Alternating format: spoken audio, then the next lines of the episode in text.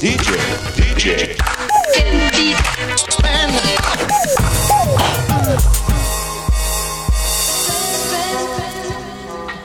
Jajamän, nu blir det ännu en dryg timme av prisdumpad begagnad vinyl som har lämnats åt sitt öde i skivbörsarnas 10 backar.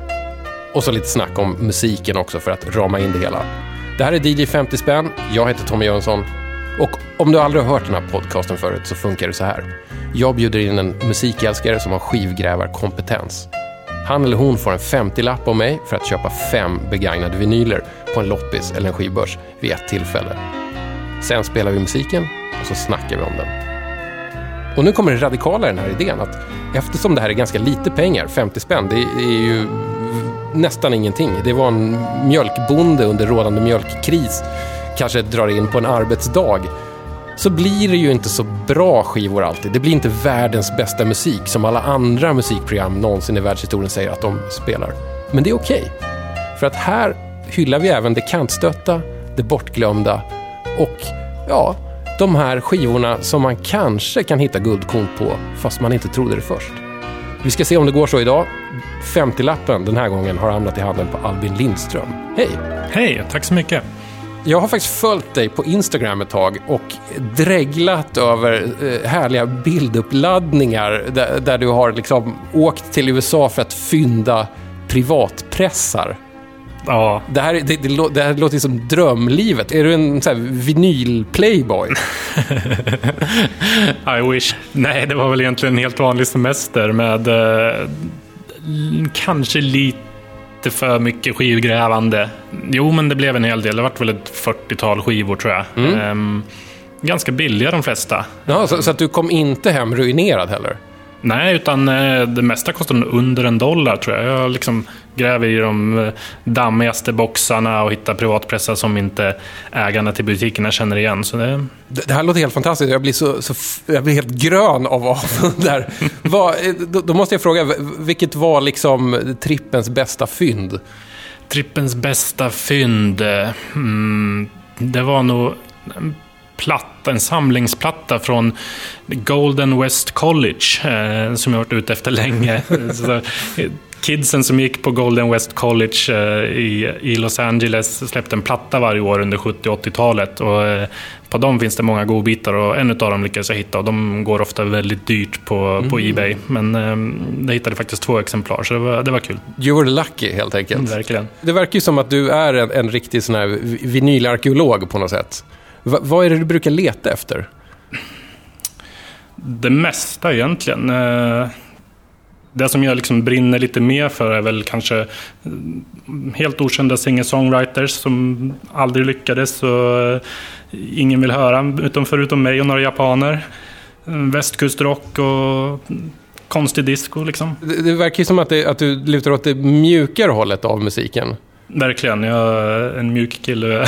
jag, gillar verkligen det mjuka och alltid gjort det. Det fanns ju någon sån här anti-rockvåg där tidigt 2000-tal. Ja, just det. Tough Alliance och Embassy talade sig varma om det där. Och... De pratade om rockism, var Precis, det inte så? Ja. Alltså, och det var, det var någonting dåligt. Det var som rasism och sexism. Och. Verkligen, och det, jag tror jag blivit lite formad av det där. Att jag gillar det som som kanske inte känns äkta och på riktigt utan hellre lite småtaffligt och att man, man har en god tanke men att man inte lyckas hela vägen. Sådär. Du, du sa också disco. Är det, är det mjuk disco som du gillar då? Jag kan gilla lite hårdare disco också men jag spelar väl ute ibland, inte så ofta, men jag försöker när jag får chansen och då är det ofta det mjukare slaget jag spelar. Jag vet att du ibland använder dig av ett artistnamn som, som är Eden Rock. Och det kan man kolla in till exempel på Soundcloud, där finns det lite mixar och grejer som du har gjort som man kan, kan njuta av. Vad, vad menar du med Eden Rock?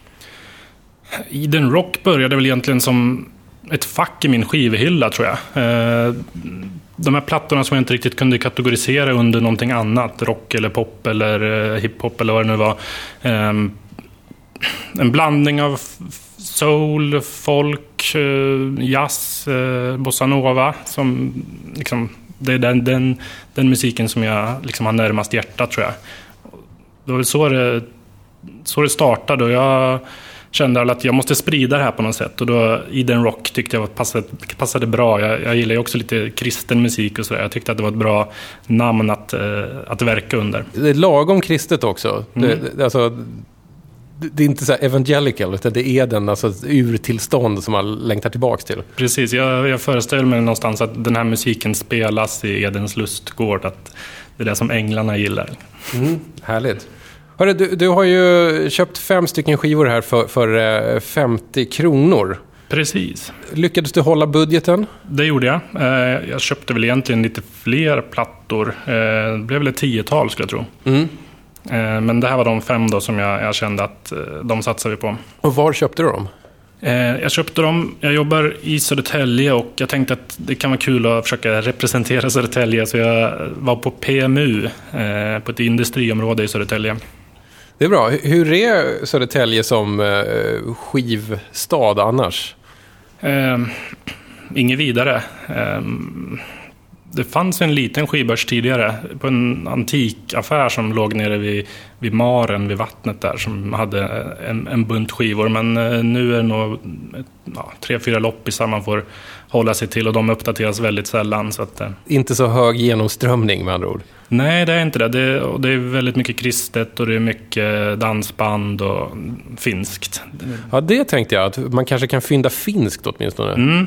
Det är ju kanske någonting jag har börjat liksom, röra mig mot på sista tiden. Det känns som att min musiksmak eh, förändras med det som finns tillgängligt i backarna på något sätt. Att, eh, det finska är en av de sista eh, outforskade områdena inom inom musiken så att säga. Hur som helst, jag, det, det kliar i fingrarna, det kliar i öronen här. Jag skulle ja. jättegärna vilja gå loss på den här eh, högen. V vad säger du om att börja med kategori... Chansningen. Borde man förvarna på något sätt? Um, det blir ganska mjukt och uh, lite småsmörigt. Men jag tror att uh, man ska klara av det. Ja, härligt. Jag är en vind, jag är en vild orkan. Jag är regnet som faller och yrsnön som dansar ner över stan. Ja, alltid där är jag. Jag är ett moln, jag glider sakta fram. Och jag inser att jorden är en stjärna underbar och grann. Gömd i ett silverdis Här är mitt liv, det liv jag lever nu. Som ett moln, som en vind, som en tår på din kind vill jag leva nu. Ja, jag finns överallt. Här är mitt liv.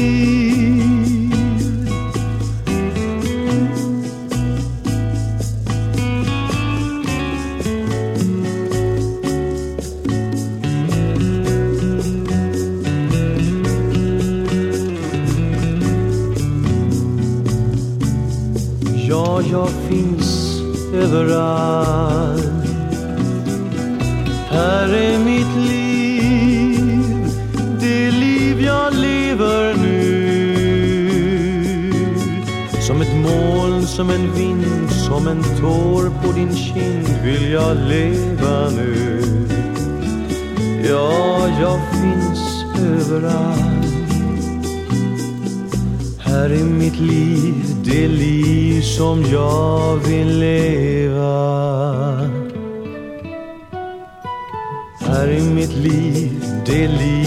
Som jag vill leva. Här är mitt liv, det liv som jag vill leva. Här är mitt liv, det liv som jag vill leva. Mm, mjukt och smörigt. Nu får du berätta vad det var vi hörde. Ja, det här var då Göran Hagvall. Han sjunger Bee Gees bästa. Och det här var Här är mitt liv som då är Kilburn Towers i Bee Gees version. Som är, eh, om jag har fattat det rätt nu, en, en lite äldre Bee Gees-låt. Bee Gees innan Saturday Night Fever. Precis, den 68 tror jag läste mig till. Jag hade inte hört den innan faktiskt. Kanske inte någon av deras större hittar då? Jag vet Nej, inte. jag tror inte det. Men Bee Gees var ju verksamma långt innan eh, de stora discohitsen kom där. Eh, Sent 70-tal. Så att, eh, det finns nog mycket att upptäcka där tror jag. Mm. Bee Gees är väl ett bra exempel annars på, på väldigt mjuk musik. Ja, det, det stämmer. Det känns ju som att de är liksom inlindade i balsam och bom, bomull alltid. Liksom. Verkligen. Även när de ska vara tuffa så är det väldigt mjukt. Mm, det är sant. V- Varför spelade vi just den här låten? Ehm, jag, jag skummade igenom plattan och jag tyckte väl att det här var den som jag fastnade för och som kanske eh, stämde bäst överens med min musiksmak. Ehm, eh, han, han gör ju både versioner av, av de lite senare discohitsen och tidiga låtar som den här. Mm. discohitsen, båda de då, eh, How Deep Is Your Love och Modern A Woman, eh, gör ju även Svante Thuresson på hans discoplatta. Ja, ah, den måste jag kolla upp för jag är osäker på om jag har hört den. Men, men jag tänkte faktiskt fråga hur, hur, hur eh, Göran Hagvalls svenskspråkiga discocovers står sig jämfört med samtida. För den- den här skivan är från 78 någonting och det är väl ungefär den vevan som Sten och Stanley släpper en skiva med Copacabana och Le Freak och sådana där saker. Precis. Jag tycker han, han, han lyckas ganska bra. Han sjunger bra och det, det känns som att det fanns pengar i den här produktionen. Men eh, någon satsade på det här men det gick ju ändå inget vidare för jag har aldrig hört talas om Göran Hagvall tidigare. Nej, nej men precis. Det, det var ju det, det jag undrade. Så här, vem är Göran Hagvall?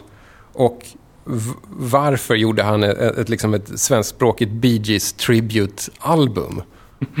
Ja, det är nog en fråga vi aldrig får veta svaret på. Det är ju ett litet, litet mysterium vem Göran Hagvall är. Det, det är ju lättare att läsa sig till vad hans farsa gjorde.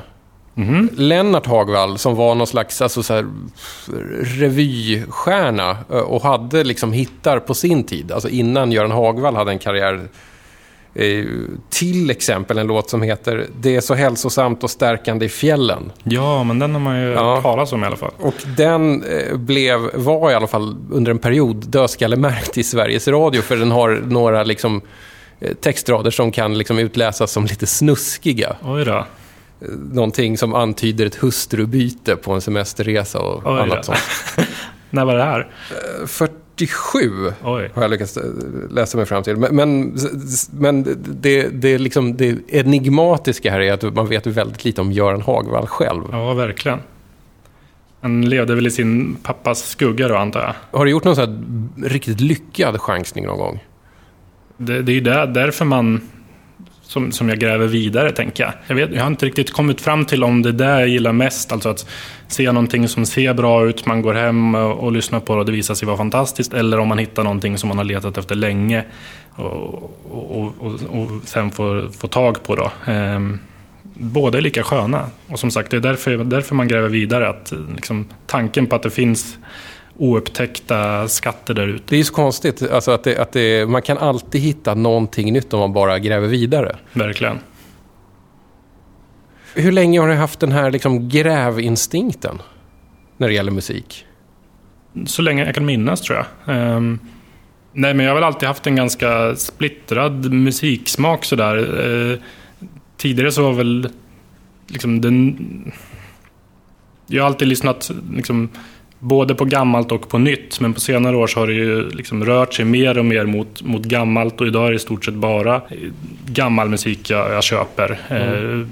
frånsett några nya house, house ibland. Men um, för övrigt så är det liksom gräva i backarna som gäller för mig. Vad säger du om att eh, hoppa vidare en kategori här i skivhögen? Det låter bra. Random Access Vinyl. Det här är eh, lite bekant, men jag kan inte att döma av, av liksom omslaget riktigt säga hur den ska låta. Jag kände igen den, men jag har liksom aldrig reflekterat över det.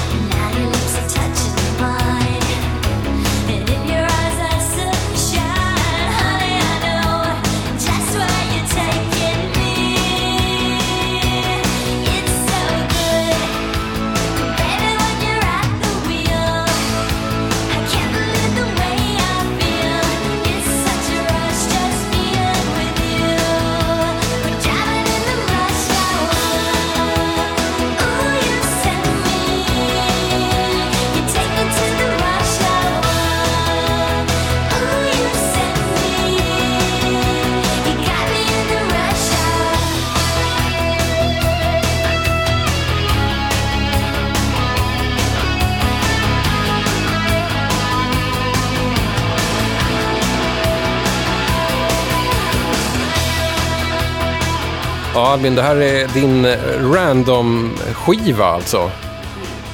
Va, hur, hur kändes det när du liksom öppnade ögonen och såg att du hade dragit upp just den här? Ehm, jag pustade väl ut lite. Det kändes som någonting som man ändå... fanns en möjlighet att det skulle kunna vara bra och eh, intressant. Precis. Det, det, det vi har hört nu är alltså Jane Vidlin, uttalas det väl som, Ja, gissar jag på. Eh, Ett album som heter Fur. Och den här låten heter då Rush Hour och sägs vara hitten på den här skivan. Precis. Till och med hennes största hit i karriären tror jag. Ja, det är så till och med. Och, och det är inte så här så att, eh, alltså, jag känner igen henne. Jag känner igen hur det här låter. Jag kan inte säga att jag har diggat mig medvetslöst i det här tidigare kanske. Nej, verkligen inte. Va, vad är det här för musik egentligen? Hur, hur skulle du liksom sortera in det här i, i musikhistorien? Ja, det är väl någon eh, topplistepop från sent 80-tal, amerikansk, eh, i någon form av tidigare punkare goes pop. Ja, just det. När det är dags att försöka casha in lite. Ja, Ja, det, det är ju väldigt, jag tänker alltid på det när jag hör såna här låtar, att det är, så här, det, det är, väl, det är liksom ett käckt och stånkigt beat. Liksom. Det, det är inget sväng någonstans, utan det är, ba, det är bara liksom kugghjul på något sätt. och då var ändå den här låten en av de mer levande på plattan. Det fanns ju låtar där eh, beatet, precis som du sa, väldigt, väldigt stelt och eh, ja, kändes väldigt... Eh, eh, Ja, nu, nu får du plocka upp din telefon här, det ringer. ja, det minns jag. Men eh, eh, vad fruktade du att du skulle få upp? Vad var du rädd för att liksom, i, i en total slumpsituation få upp i, på, på en loppis? Eller var det en skivbörs i Södertälje? Fördelen där är ju att de ändå har väldigt strikta backar. Indelningen alltså i backarna är väldigt strikt. De, ja, de håller ordning, det är ju Ja, fint. de Ja. har liksom slager, de har eh, topplista, de har eh, rock och pop och så vidare. Och det här var ju backen blandat. Jag tänkte att det väl, låter väl bra. Mm.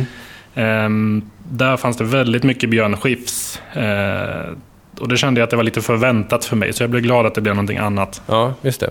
Jane Widlin som alltså var med i The Go-Go's. Precis. Eh, och jag vet inte hur du känner, men jag känner att det är lite synd. Det har alltid varit lite synd om Jane Widlin. Ja, det framstår som det. Nej, men för, för, för att liksom, vi, i alla fall jag minns ju mycket tydligare eh, Belinda Carlisle. Precis. Det, det är som att all, alla strålkastare var på henne när det var dags för henne att gå solo. Mm. Men Jane Widlin, som, som jag undrar om inte hon kanske till och med lämnade Go-Go's innan Belinda, Ja. är ganska bortglömd. Verkligen. Eh, och, och jag googlade mig till att hon även försökte på en skådespelarkarriär och den verkar inte heller ha, ha gått något vidare. Nej, det var, det, var, det var liksom lite spretig. Jag vet att hon är med i någon av de här Bill and Ted-filmerna. Precis. Och sen några så här, som man kanske har sett, men man har inte liksom lagt märke till henne. Mm. Men det jag undrar är, så här, är det här egentligen sämre än Belinda Carlisle? Alltså jag är dåligt bevandrad på henne också skulle jag säga. Ehm, men, men det skulle jag väl tro att det är. Den här plattan var väldigt anonym när jag lyssnade igenom det. Det här var väl liksom hitten som sagt och, och resten var ganska tråkigt. Mhm. Mm. Det, det, det är ingenting som du kommer pl- plocka med dig och spela ute? Nej, det tror jag inte.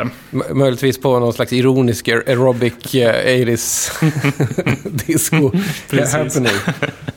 Senare händer. Det som ändå får mig att gilla henne lite grann är att hon, hon har ju någon gång gästat en Sparks-låt under Sparks eh, lite mer så här disco, new wave-orienterade fas där. Cool Places tror jag den heter. Ah, Men om jag ska vara helt krass och ärlig så är det faktiskt en av Sparks mer anonyma låtar. När de också var i en fas när de skulle bara vara lite lagom mainstream.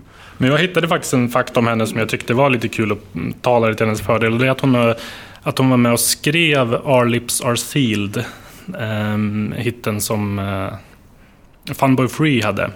Och även Go-Go's då. Ja. Eh, Så hon är medförfattare till den och det, det tyckte jag. Det var ändå eh, oväntat och kul. Mm, det, det är ändå ett bra litet avtryck i musikhistorien. Precis. Ja, men då så, då lämnar vi eh, Jane Widlin åt sidan. Jag tycker att vi går vidare till... Nostalgiköpet. Det här är liksom en människa som kanske brukar vara mer uppklädd annars får för mig. Om jag ska recensera omslaget här, eller vad, vad känner du? Verkligen, hon känns väldigt down to earth på den här bilden om man jämför med hur hon Ja. brukar se ut. Är det här nå- nå- något lite mer jordigt av den här artisten, tror Det känns som att det är liksom tillbaka till landsbygden och eh, hon vill visa att hon kan liksom få naglarna smutsiga på något sätt. my friends, wanted to take.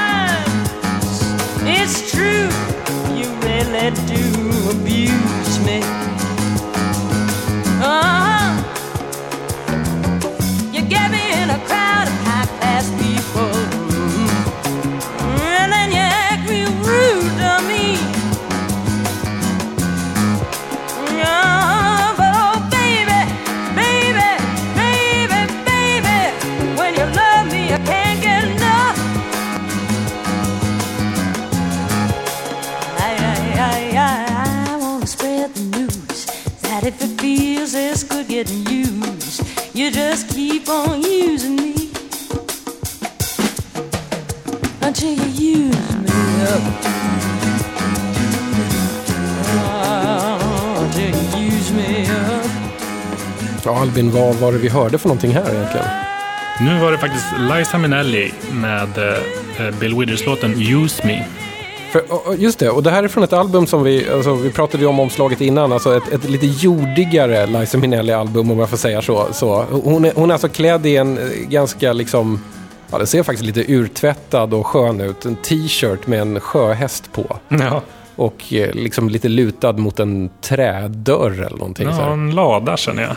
Ja, precis. Det låter ju lite jordigare än vad, vad Liza Minnelli kanske, vad man tänker är annars är Liza Minnelli. Verkligen. Eh, Varför är det här ditt nostalgiköp? Ehm, ja, men det är väl just den där eh, faktorn att d- Dels så är det en skiva som jag faktiskt har i min samling någonstans, men det var länge sedan jag såg den och tänkte att jag skulle lyssna på den. Så såg jag den där i backen och tänkte att just det, den där.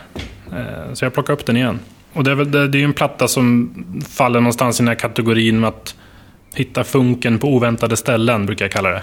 Bra låtar med, med artister som annars eh, uppfattas som värdelösa. Ja. Uppfattar du Liza Minnelli som värdelös annars? inte värdelös, men det, det är väl kanske inte min musik vanligtvis. Nej, nej men jag fattar. Det, det är ju liksom lite showtunes. Det är lite så här kabaré, bra film. Man kanske inte dunderlyssnar på soundtracket varje dag. Precis. Ja, men det här är lite mera inte lika stora gester, lite mer jordnära som sagt. Jag må- måste ändå säga att det, det lät ju inte alls dumt det här. Och eh, jag, jag har någon gång chansat på det här albumet tidigare och lyssnat igenom det. Tyck, jag, jag, gillar det också väldigt mycket. Det, det är ju en coverplatta va? Det är, det, är, det, är, det är en mängd liksom stora hits från den tiden. Det är You're sunshine of my life, You're so Wayne, Dancing in the moonlight. En riktig hitkavalkad. Vilket är det bästa? Hitta bra låt av dålig artist? Det, det finns ju någon Cliff Richard-platta. Han har väl gjort två plattor som det finns bra grejer på. Men det är en som han har gjort lite mer latin-influerat. Lite bossa-grejer som jag tycker är bra. Och sen gjorde han ju en platta på 70-talet med lite mer rock och lite mer baleariskt. Mm. Sådär, eh, Cliff goes to Ibiza. En rolig så här, baksidesgrej om man gillar att läsa baksidor på skivomslag är ju att den, där, den här skivan är producerad av en, en snubbe som heter Snuff Garrett. Jag tror att han kanske till och med är på bild där på baksidan till, till höger om uh, Liza. Eh, jag har en annan jättekonstig platta av honom hemma som heter då... Nu ska vi se här. Snuff Garretts Texas Opera Company, Classical Country. Som alltså är frontalkrockar mellan country, evergreens och klassisk musik. Så att man Oj. kan under samma lyssning då tillgodogöra sig eh, Alltså sprach Zarathustra och San Antonio Rose. Av den anledningen har jag tänkt så här att jag måste hitta mer av Snuff Garrett. Ja, och sen så börjar man leta efter honom och då visar det sig att han har ju typ producerat var tredje amerikansk singel under 60-talet. Så det blir alldeles för mycket. Det är väldigt Ja. mycket så här Sonny and Cher, Bobby V, all, du vet. All möjlig brukspop från den tiden. Jag vet inte hur han landade det här producentjobbet riktigt. nej, jag vet inte. Liza kanske hade hört den här plattan du snackade om. Den. Du, alltså apropå eh, nostalgigenren här, alltså nostalgikategorin. Minns du din första skiva? Ja, det gör jag faktiskt. Och det är ett ganska traumatiskt minne ändå. Förlåt mamma om du lyssnar, men eh, min kära mor köpte eh, skivor åt oss barn, då, eller kassetter var det på den tiden.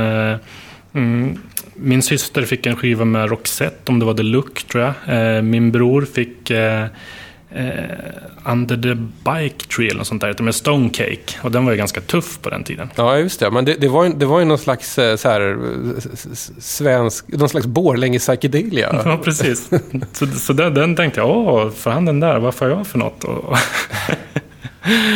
Och, då var det ju Christer Björkman i mitt paket. Som, han var väl aktuell i Melodifestivalen just då. Va- Var det med den här i, Imorgon är en annan dag? Precis. Ja, ja. Den eh, var väl inte min favorit, tror jag. Ändå mjuk, mjuk och smörig om man ska säga så. Det var den verkligen. och här bryter jag poddradioprogrammet för ett viktigt meddelande.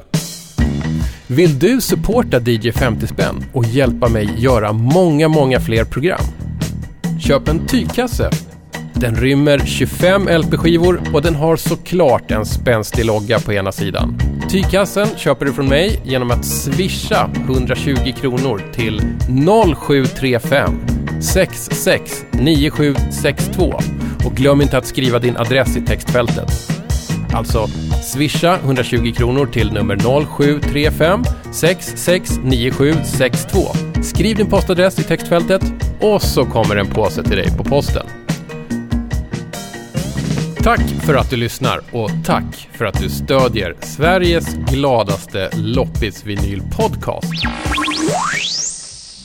Vet du vad? Vi skippar vidare till kategori nummer fyra. Skivbörsklassikern. Ja, den, lite grann av en halvmodern skivbörsklassiker kan man, kan man väl kalla den där kanske. Verkligen, men eh, man ser den ju väldigt ofta. Och du har lyssnat igenom hela den här. Det har jag faktiskt gjort. Eh, Ja. Och jag är positivt överraskad.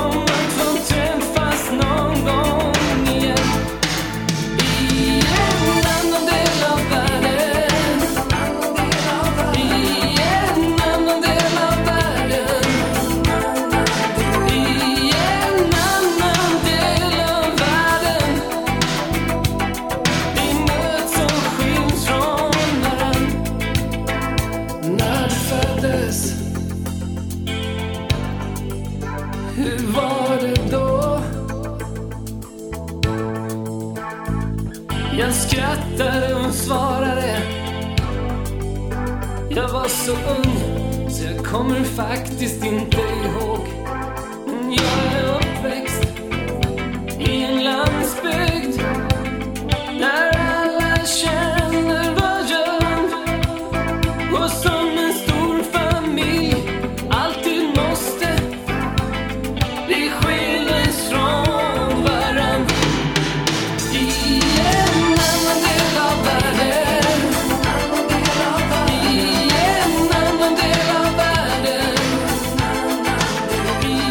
här var då eh, Fredag, Uno Svenningssons Fredag.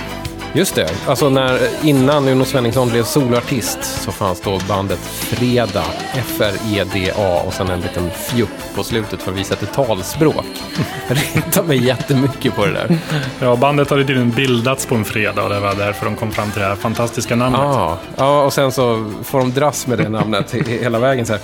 Po- positivt överraskad, eh, sa du precis innan vi hörde. Ja, men Va, va, va, vad är den positiva överraskningen?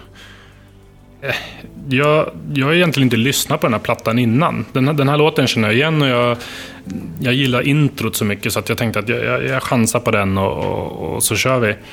Um, men jag, jag tycker att det var rätt bra. Um, ösigt, mycket gitarrer, um, men ändå liksom en, en skön känsla i hela plattan. Precis, det är, det är ganska mycket ljud. Det är ganska, det är ganska maffigt men fortfarande utan att bli liksom taggigt och, och stenhårt på något sätt. Mm, verkligen. Påminner lite om de här eh, det sena britpopbandet Doves. Eh, som, som gjorde en lite liknande grej med mycket gitarrer och ändå ganska svängigt. Ja, just det. Det här är alltså skivbörsklassiker. Hur, hur pass vanlig var den här på stället där du letar efter skivor den här gången? Eh, jag, jag såg säkert ett par exemplar i alla fall, Ja. men det är ju en otroligt vanlig platta. Eh, den ser man i stort sett alltid. Va, vad känner du för liksom bandet Fredag? Vad är det för band egentligen? På något sätt så de, de är väl fortsättningen på mycket av den musiken jag gillar från, från 70-80-talet. Ehm, det fanns ju en uppsjö av, av svenska band som verkade på den kristna scenen och som gjorde välproducerad och, och duktig musik. Ehm, men ingen av dem nådde ju egentligen utanför den kristna världen. F- förutom Fredag då? Ja. Som blev jättestora ett Ja. tag. De, de liksom kunde brygga över den kristna världen och eh, den, den eh, icke-kristna. Mm. Ja, liksom Den, den vanliga popvärlden. Ja, den sekulära popvärlden. Men det där är också intressant för att de, de vann en Grammis för, det, det var väl den här tror jag, 88. Mm. Eh, I liksom kategorin Årets religiöst. ja. Och, och om jag fattade rätt så, så var de inte så nöjda med det. För de tyckte att de hade gjort en, bara en allmängiltig, perfekt popplatta. Ja, precis. Det var varit väl en liten stämpel där. De hade väl kanske försökt komma ifrån det där lite. Och de har ju aldrig varit sådär in your face med sin, sin kristenhet som många av de andra banden var. Utan det, Nej, nej men precis, det det, det jag tänkte. Är, är det så kristet egentligen? Det här? Alltså vet man vad man ska leta efter så, så hörs det nog. Ehm, sådana här band, de kristna banden är ju mer eller mindre kristna i sina texter. och Medan vissa är ju, skri, skriver och sjunger om Gud i varenda mening och andra har en mer andlig framtoning och Mm. pratar kanske om du eller han och, och så. Men fanns det något kristet budskap i den här låten? I en annan del av världen?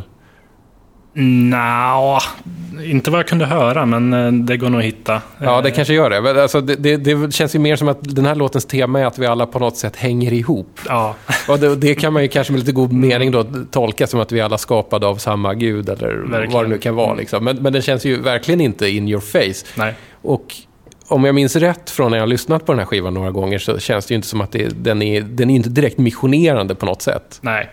Och det, det var väl därför de, de kände att de ville inte få den här stämpeln, utan de, de ville kunna attrahera även icke-kristna. Då. Det gick ju ganska bra. Sen så har jag ingen aning om vad som hände sen för att eh, Freda la ner ett tag. Uno blev, fortsatte vara jättestor som solartist en ganska bra bit av 90-talet. Men surprise, surprise så har ju Freda återförenats och ganska nyligen så har de faktiskt varit ute och turnerat. Eh, och avslutade för bara några veckor sedan, eh, tror jag det var, i hemstaden Gnosjö.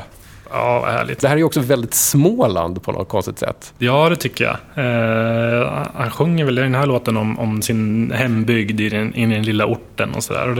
Ja, man tänker verkligen Ja. på Småland. Kul trivia om, om Fredag, tror jag på den här tiden, att tre av medlemmarna i bandet hette Johansson i efternamn utan att vara släkt. Ja, det är fantastiskt. Det, det, det, är, så, det är så svenskt så att man, man nästan blir rädd. Ja, verkligen. Men jag vet inte om det är på den skivan, det kanske är på den allra första. För att de, de, de, de, jag vet inte om det är andra eller tredje skivan av Fredag. Det är nog faktiskt tredje tror jag. Den första lyssnade jag på på, på Spotify faktiskt. Och den eh, hade vissa kvaliteter också. Den var lite mer åt eh, någon form av fusk-reggae där. Mm. Lite intressant. Men det, det är ju någonting lite smyg-baleariskt Mm. med Fredag. Jag vet inte om de har fått ett... Fick de något upp, uppsving under liksom Balearic... Eh, eh, psykosen som, som rådde för några år sedan. Ja, man, man har ju hört namnet nämnas och jag har ju testat själv och liksom gå igenom deras katalog. Och det är väl kanske den här låten som vars intro tycker jag ändå har vissa eh, baleariska kvaliteter. Så. Har du någon gång suttit och försökt göra en edit av en Fredag-låt? Tanken har slagit mig men jag har aldrig gått så långt. Hör du, vi har bara en enda skiva kvar att spela. Ja, Fyndet. mest träffsäkra sättet jag kan beskriva det här omslaget är Bay City Rollers möter The Knack på en svensk högstadieskola 1977.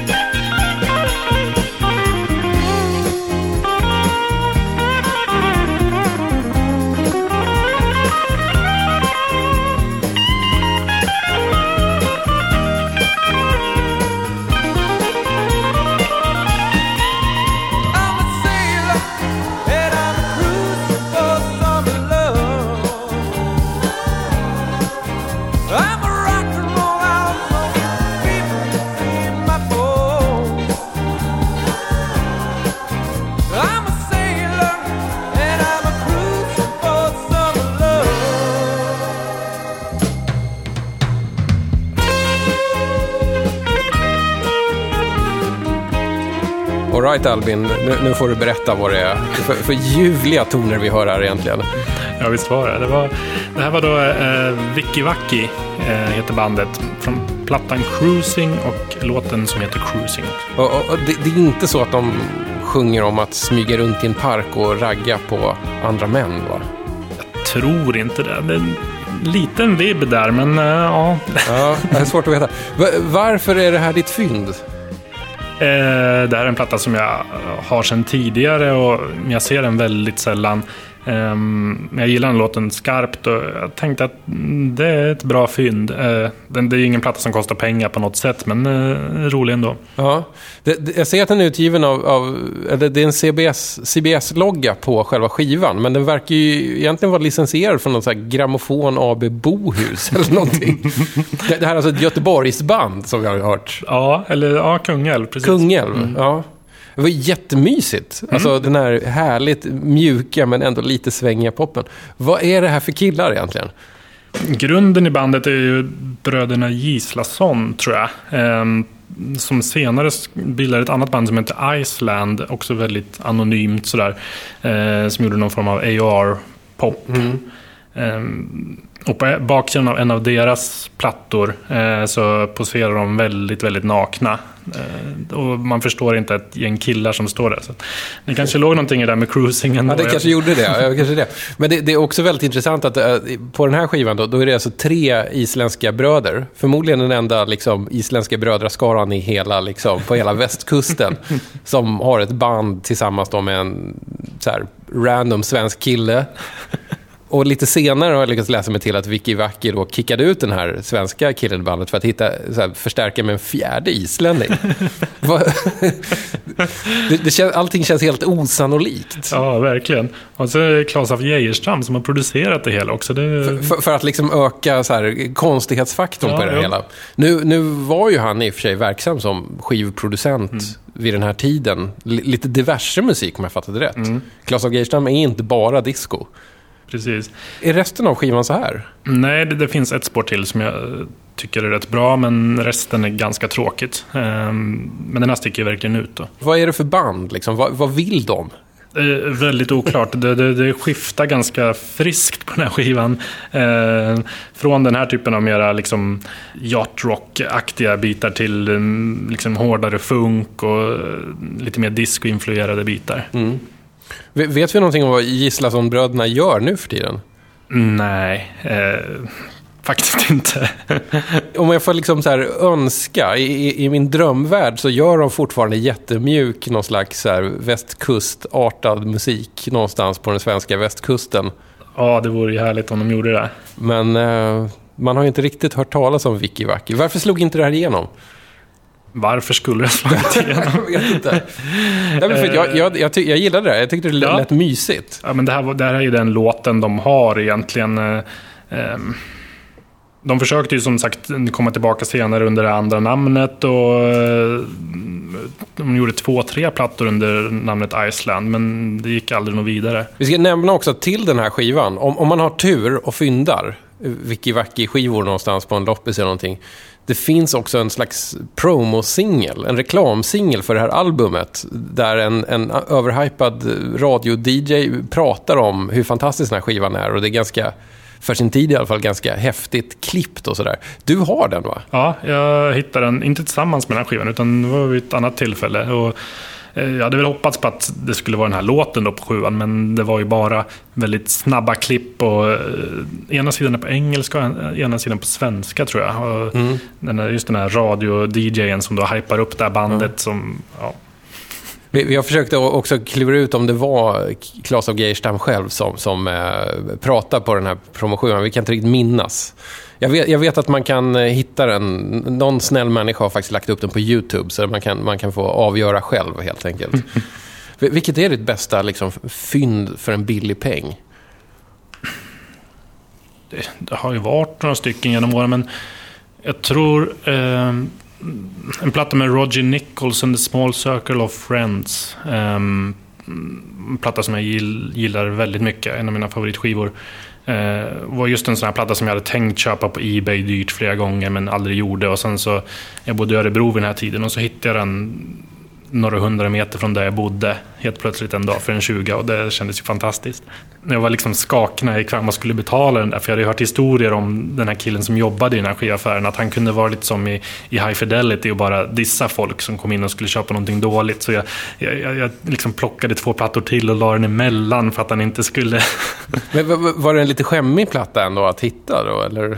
Nej, jag tänkte väl att han kanske skulle se på mig att jag var så exalterad över den där skivan att han bara skulle dissa mig på något sätt. Här kommer en jobbig fråga, men hur känner du för James Last? På tal om det vi pratade om tidigare med, med bra låtar hos dåliga artister så, så hade jag faktiskt en, en James Last-fas där jag försökte köpa hans plattor och försöka hitta så här, den riktigt bra James Last-låten. Ja, intressant. Hittade du någon sån då? Alltså jag köpte hans Hair-platta har jag för mig att det fanns en hel Mm. del gött på. Det var lite så här David Axelrod, eh, stora produktioner och Mm. ganska maffigt. Så den, den gillade jag. I, I och med att han har en sån enorm eh, produktion så kan man ju leta resten av livet efter de här guldkornen. Det, det finns några. Jag, jag, sen kan man ju också gå min linje att man lyssnar så pass mycket så att man till slut fastnar i det här James Lasteriet. Inget att rekommendera. Men eh, anledningen till att jag pratar så mycket om James Last nu är att det är dags att eh, stänga butiken för idag. Och eh, seden bjuder ju att eh, jag säger hej då med en James Last-låt. Åh, vad trevligt. Vad känner du för James Last Super Party Pack-album? Ja, men den ser fantastiskt ut. Det är K-Tel också. Du, Albin Lindström, tack för musiken. Tack för en eh, härlig bunt på fem skivor. Jag, jag gillade faktiskt det mesta, måste jag säga. Ja, vad kul.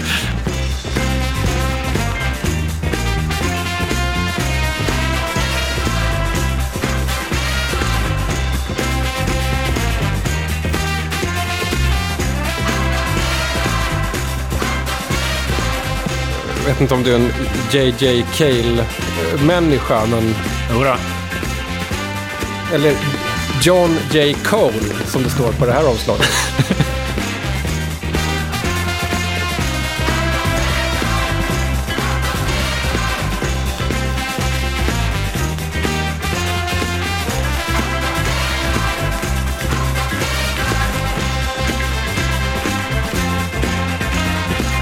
här var inte allt för tokigt. Nej, ja, men det är rätt bra. Men det, det, är verkligen, det är verkligen superkorta snuttar på den här också. Så det var ju liksom bara så pressat in jättemycket grejer. Jag tror att det mesta faktiskt är från så här Non-Stop Dancing-skivor. Så de har egentligen bara mixat ihop dem, tror jag.